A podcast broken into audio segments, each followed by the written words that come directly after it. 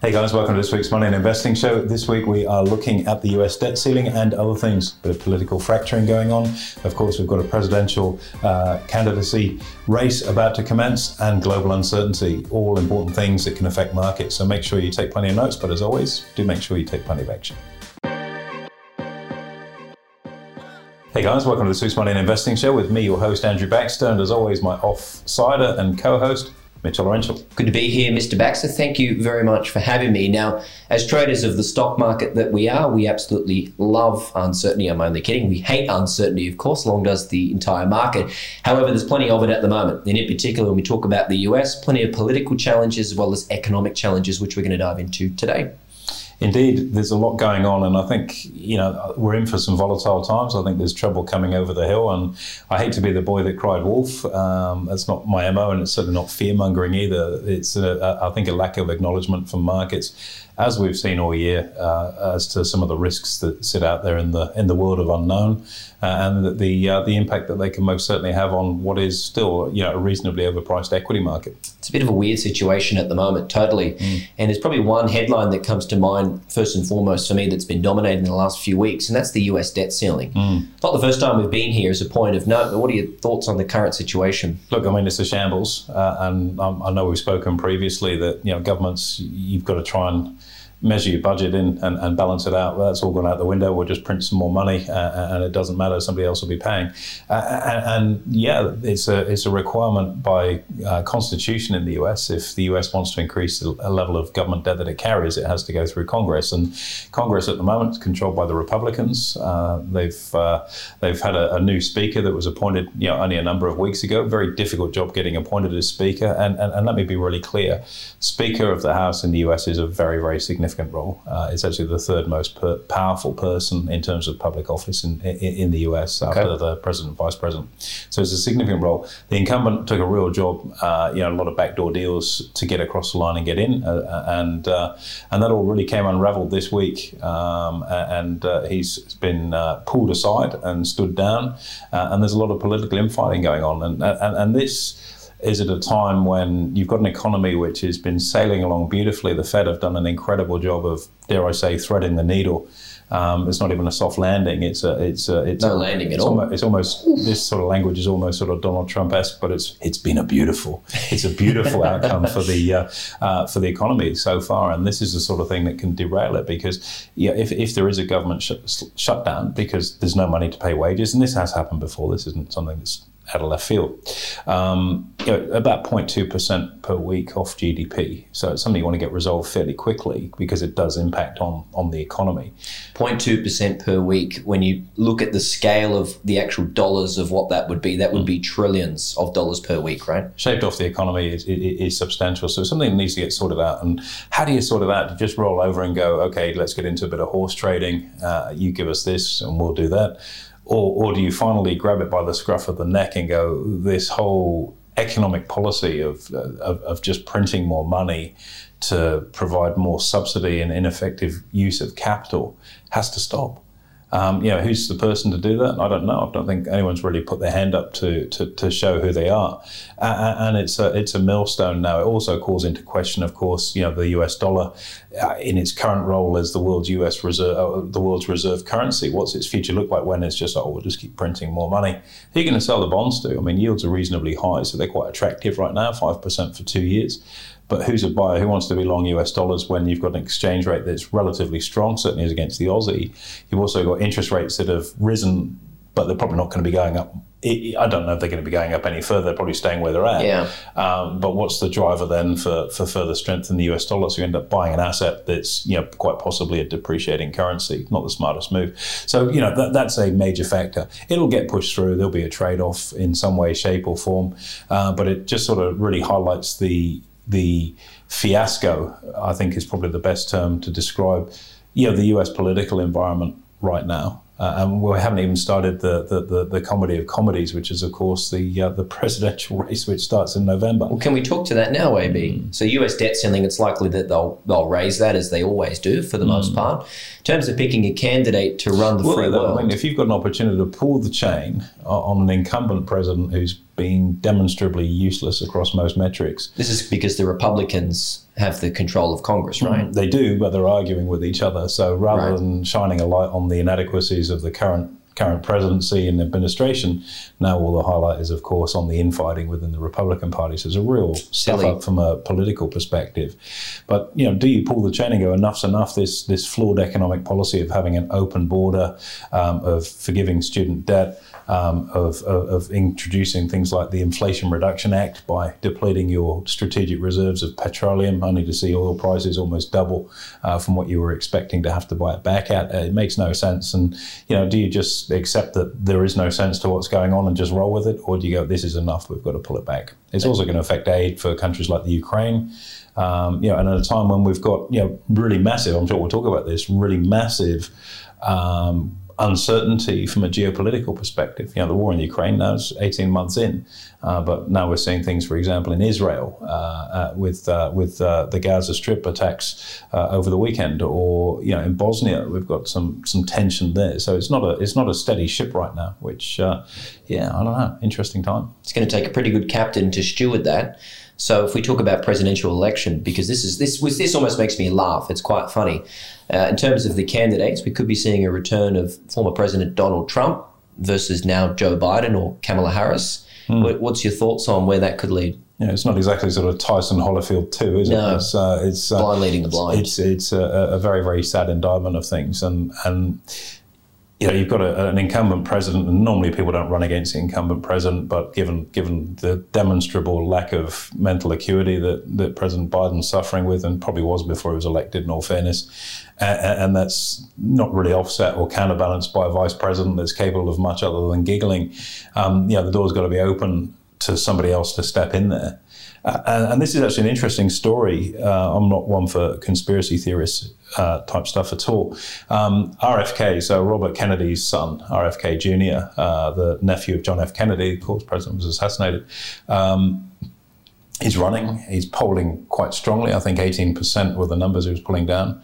Uh, and, and, to this point in time, the Biden administration uh, and the branch of, uh, of government, the deep government that no one knows who does what, um, aren't offering him uh, Secret Service protection. So you've got someone whose uncle and father were both assassinated very publicly, who's the strongest polling candidate in the Democratic Party, and he's not being given any Secret Service bodyguard or security uh, stuff at all at the moment because the optics the optics don't look good. Because it looks like okay this is the heir apparent with the with the security detail around him. And and you know to that end I, I picked up something the other day where they, they reckon there's some fairly credible threats uh, against President or former President Trump as well. So it'd be a, a, tragedy if that's where democracy finishes you know with an assassin's rifle or something similar. Let's hope that doesn't happen. But uh, it's a basket case uh, an absolute basket case, which, you know, for the world's largest economy and, and, the one that we trade and invest in, it makes it all the more peculiar that volatility is so low right now. Uh, you know, and, and markets are, you know, looking still pretty pretty fully valued. I know we've had a bit of a sell-off, but uh, it looks pretty fully valued. So politically speaking, we're dealing with the US debt ceiling as well as fractured parties and, and a lot of trouble there. What about economically speaking? Let's talk about inflation because we did see a significant reduction in inflation mm. last couple of months, a small little uptick, and then we've seen bond yields ratchet up higher, pricing in higher for longer. Not necessarily, mm. as you say, another rise, but mm. Higher current rates for longer. Yeah. Services inflation and then oil prices the last three months have been pretty strong. Absolutely, and, and the oil price issue, you know, it is a major factor, and, and that's one where you know, if you think about OPEC and its influence on the ability uh, to, to legitimately, through its legal cartel, manipulate oil prices to whatever level it really wants, um, it, is a major factor. It's also a major contributor to inflation. We've talked about this previously. You know, everything has a component of oil to it. You know, whether it's transport, whether it's air conditioning and refrigeration, whether it's the clothes you wear, whatever it might be. There's a there's a there's an input from oil prices there, so it does have very very long tentacles. Uh, and we have seen that ratchet up quite significantly uh, in oil prices, which is starting to kick back into um, being uh, yeah, PMI and manufacturing uh, inflation, which will then flow through to prices on the other end for the consumer. So I don't think they're out of the woods from an inflationary perspective. Um, it's chipped down, but we've alluded to this previously. You know, that hardcore inflation is kind of like a, a, a barnacle on a rock. You know, you really got to go pretty well to smash it off. And you know, it's going to be a while to do that. Interest rates aren't going to be coming down anytime soon in the US. Um, you know, we thought maybe second quarter next year, but that might even be pushing back a little further now. I think so. You know, you've got people having to deal with a higher cost of borrowing, which of course affects consumer spending uh, because mortgage rates for some people are higher. A lot of people on fixed rates, of course, in the US, like 30 year fixed, but different to Australia. Uh, but it does weigh heavily. Absolutely. It weighs heavily on business too because you can't borrow to invest uh, or, or, improve your processes because your cost of borrowing is has ratcheted up quite significantly too. So, totally. So you know there's a there's a and if you are borrowing then it's a higher cost of service which then affects your profitability. So it, it is a, a negative. You'd like to see those rates start to grind down, but while there's inflation, it's unlikely to happen. So with that, AB, if we talk about maybe a result, so you've spoken about volatility potentially mm. picking up earnings uh, for US. We're about to go into earnings season at the time. Comes around so quickly, doesn't it? Hey, every like, three months, right? Yeah. So we've got a lot to deal with at the moment. Earnings season's quite interesting. The expectations at the time of this podcast right now are pretty much flat. So mm. not no growth, but no loss either, mm. just flat. What are your thoughts? On current uh, uh, flat against previous earnings, basically, which was yeah. a decline. So no real That's change. Right. So yeah. it's interesting. You can window dress. You can put lipstick on a pig. It's still a pig. Uh, that's the reality of it. And yeah, we've had declining earnings just because earnings haven't declined as much as people were expecting. That's been seen as a positive. It's not. You need to see genuine earnings growth and a flat line earnings quarter. Um, again, questions. Yeah, the level that some of these stocks are trading at. Um, you know, a lot of companies, particularly the, the, the, the giga caps, they've been boosted by things like AI. Uh, and we've talked previously about NVIDIA, for example, that's yep. been all about AI. Um, they're going to have to start showing some signs of revenue as a consequence of that rather than oh, at some point somewhere down the line, earnings are going to boost up on the back of AI. People are going to get to the point where they probably want to start seeing it fairly shortly. And if you get another quarter where there's no real discernible impact on the bottom line, um, that story is maybe just dare I say it, fake news and, and not maybe impacting uh, on the business in quite the way uh, that investors may have thought. So, you know, if earnings look a little bit shaky, you know, you can expect, um, you know, a really, really difficult market, certainly a volatile market. Although, you know, the last few earnings seasons that we've had, even when numbers have been pretty disappointed, markets have moved higher, which reflects that irrational um, disconnect between, you know, what's going on uh, and the exuberance of markets. Speaking of irrational, if we move, we've gone politics mm. within the US, economics, and then now let's go to geopolitics. Mm. Recent war uh, in Israel. Mm. I mean, this is just crazy, right? In terms of yep. what's happened, what kind of effect could that have on markets, in your opinion? Look, initially, I, I don't think a great effect. You might see a little bit of volatility in like oil prices, for example. And again, you know, we're coming at you live. You know, this is stuff that happened without dating the podcast literally yesterday. So, you know, think things can move around quite a bit before this goes to air. And if you're consuming this down the line, then, you know, it was at a point in time. Yeah, I think we saw we'll, see a little bit of a move in oil prices always because it's Middle East risk on, uh, and you might see a little bit of a, a, push higher in oil prices there, which again not great for the US from an inflationary perspective. That's right, or the rest of the world for that um, matter. But I think you know uh, Israel's a fairly small part of the global economy, as is Palestine. So you know having a crack at each other on that level. Um, I don't think it's going to be any any major impact economically. Where it starts to get more serious is if this is more prolonged, or there become further sustained attacks down the line, and then the bigger nations, the US backstops uh, Israel, which is more than likely to happen, um, and then things have got the capacity to go the other way because you might have other Middle Eastern com- countries which are then siding with Palestine, and, and, and, all of a sudden everything is back to the topsy turvy. Um, topsy turvy world of, uh, uh, of five or six years ago before uh, before President Trump got those Middle Eastern uh, accords signed, the Abraham's uh, Accord signed up. You know, we might be back to that pre peace agreement uh, stuff. and it's interesting timing. You wonder what the US is actually going to do about it because it's perceived as being pretty weak right now. And I can't say that that's probably not a coincidence that you know Hamas chose you know weaker looking US to, to launch attacks, knowing that the US will always backstop Israel. So no, it's it, it, it's an interesting one. It's it, it's just sad that you know that it's it's civilian population that, that, that, that the people ultimately that suffer on both sides. Um, with with something like this, and it doesn't. It really doesn't have to be that way. Uh, but you know, we're regressing, and and it's game on. And I, and I think you know, just like the war on the Ukraine, you know, the, what impact is that having on the global economy now? Eh, not really that much because yeah. it's just become accepted uh, that there's there's a war, and terrible as it is, it's it's it's not front and center. It's become normalized yep. as opposed to oh gosh, you know, there's a war, and wanting to consume every bit of information you can find. It's like oh, it's still going. Yeah, you know.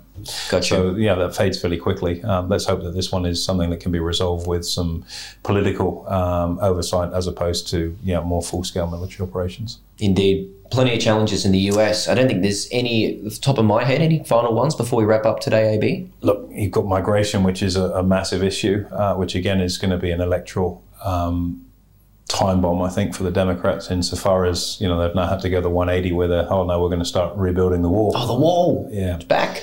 It's like a Pink Floyd uh, music video. The wall is back, and um, you know it was it was no, we'd never do that. We want you to come, and that's like actually no, we don't. So yeah, we will put that up, and yeah, that again, um, that sort of flick flack type of policy is not what's needed in the world right now. We need strong leadership that's got vision and, and, isn't messing around in the fiddling around on the minor stuff and majoring in minor things. Actually looking at okay, this is where we could be if we had a little bit of focus. And who knows who's going to win the race to the White House? But hopefully, it's someone that does have um, you know, a little bit of um, um, little bit of vision. And I have to say, you know, Ramaswamy, I, I, actually think out of all the candidates I've seen so far, probably offers that in that, you know, it's about re-establishing a, a, core value system and building from there. Just like if you're building a business, if you've got a vision and values, everything falls off it. But when it's just uh, you get sort of embroiled in day to day and lose track of, you know, what what are you doing this for? What's the big vision? Uh, becomes all a bit you know, counterproductive. So certainly very interesting times, and I, I, just don't know that this market's really priced all of this um, diatribe in. I know we've just sort of been flicking and flacking through some of the sort of headlines that are out there at the minute, um, but market's certainly out pricing this in right now, and, and, perhaps it is an opportunity to buy into some volatility uh, ahead of what we've uh, we've got coming ahead. ETFs, UVXY, if you uh, if you've got the stomach for it, or VIXY, uh, the ungeared version, uh, probably two good places to go, or maybe buy some buy some options on on the VIX index in itself. New one too, by the way, mm. SVXY. So it's actually 0.5 geared, so it, it moves Ooh. half as much as the VIX yeah. does on an intraday basis.